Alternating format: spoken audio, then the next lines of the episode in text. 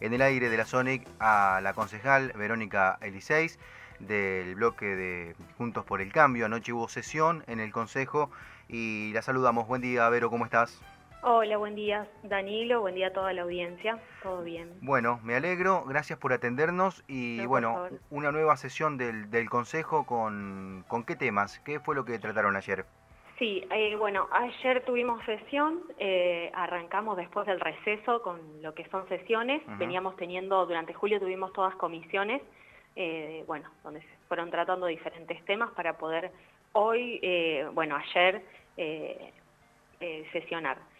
ayer tuvimos el pedido de la Escuela 178, donde se solicitó que se declare de interés municipal los festejos del Día de la Tradición. Eh, después también tuvimos un proyecto presentado por eh, lo que es Patitas de Villa. Eh, bueno, eso lo pasamos a sesión donde vamos a solicitar una nueva reunión como para poder terminar de concretar algunas dudas que volvieron a surgir y demás. Ya hemos estado reunidos con ellos, con ellos miércoles anteriores. después lo que era el FAD, eh, y se hizo una, entre los seis concejales, una nueva ordenanza como para poder llevar a cabo el cumplimiento de la misma. Eh, después hubo un par de proyectos de ordenanzas donde se, modifican unos em, áreas, digamos, lo de lo que es plan base y lo del plan director. Bueno, todo eso fue pasando a, a comisión, lo vamos a seguir tratando en próximas reuniones con eh, la gente especializada en eso para que nos expliquen y bueno, para poder aprobar. Bien. Eh, bueno, uno de los proyectos que presenté ayer es sobre el tema de los fallecidos de COVID, porque había tenido la inquietud de un familiar eh, donde nos decían que, bueno, que por qué había que enterrarlos y no llevarlos a nichos comunes. se hizo toda una investigación eh, estuvimos leyendo el informe elaborado por el equipo argentino de antropología forense y bueno, es un, estudio que se ha realizado con el asesoramiento de la morgue judicial de la Corte Suprema de Justicia de, la Nación, donde ahí se explica claramente que el cuerpo sin vida, digamos, no es portador del virus, o sea, no te contagias epidemiológicamente, no se produce el contagio, eh, entonces, bueno, como para llevar adelante eh, la sepultura, digamos, para que la gente pueda quedar eh, depositada en nichos.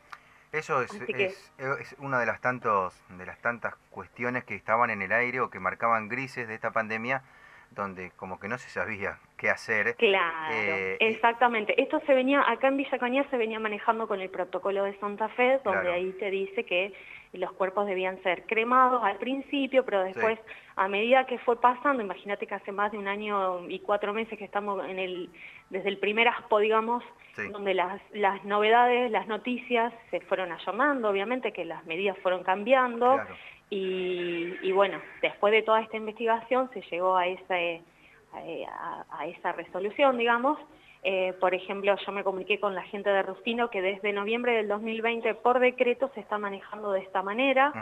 Eh, así que bueno, me pareció importante y además eh, es para la familia que lo solicite. Aquel que decida cremarlo o enterrarlo en tierra lo puede hacer. Y si quiere hacerlo en un nicho, una bóveda o algo, viste que hay mucha gente que antes de morir, por ejemplo, yo digo, no, no quiero que me cremen, no quiero que me entierren.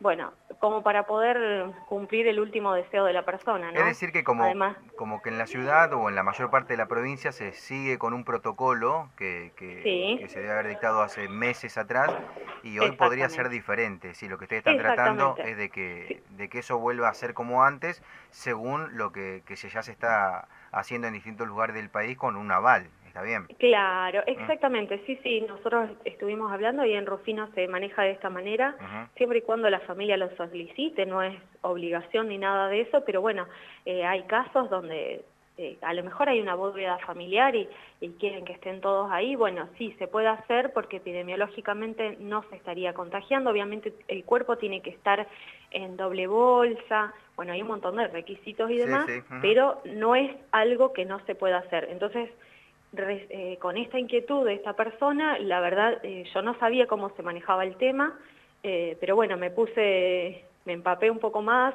incluso en este mismo informe también yo también se habla sobre el reconocimiento del cuerpo, donde las personas, el familiar, sí pueden reconocerlo, cosa que no se está haciendo.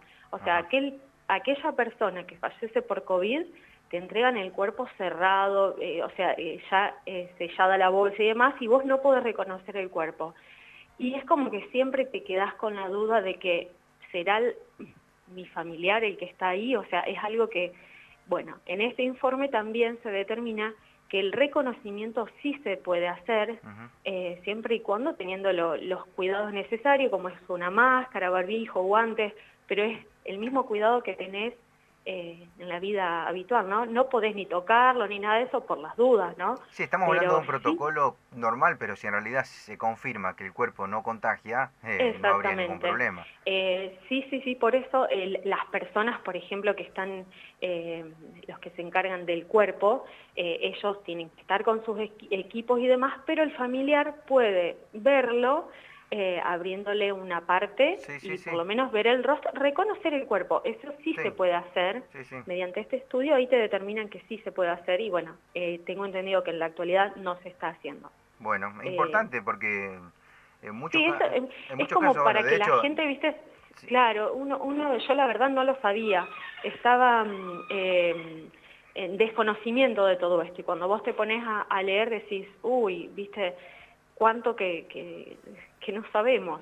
Y bueno, y está bueno informarlo por ese tema, porque es, es, terrible ya tener que es tener que despedir, o sea, cuando alguien se va a, terapia o algo así, vos no sabés si lo volvés a ver, y vos a, tu familiar lo despedís mucho tiempo antes, a lo mejor vuelve, gracias a Dios vuelven, o sea, ojalá vuelva todo el mundo, pero cuando no pasa eso, viste, es muy triste, es muy triste. ¿Y cuánto tiempo para poder resolver esto, para poder cambiarlo, para poder transmitirle a las personas que están a cargo de, este servicio de que se puede hacer de una manera diferente? Porque no debe ser tampoco eh, tan mira, fácil. Eh, yo este párrafo de donde hablas sobre el reconocimiento y demás, voy a hacer llegarlo al COEVICAL, como para que ellos eh, lo tengan. No son muy... de aceptar, viste, muchos muchas, muchos pedidos, porque nosotros hemos desde un principio tratado de que los velorios eh, se manejen de una manera diferente y demás. Considero que es una parte eh, fundamental en, la vida de una persona que cuando fallece alguien uno pueda despedirlo, estar, acompañar al, ser querido y, que no se pueda hacer de una manera así un poco más eh, libre, ¿viste? Es como que es, chocante, es chocante. que le haya pasado realmente es, algo terrible.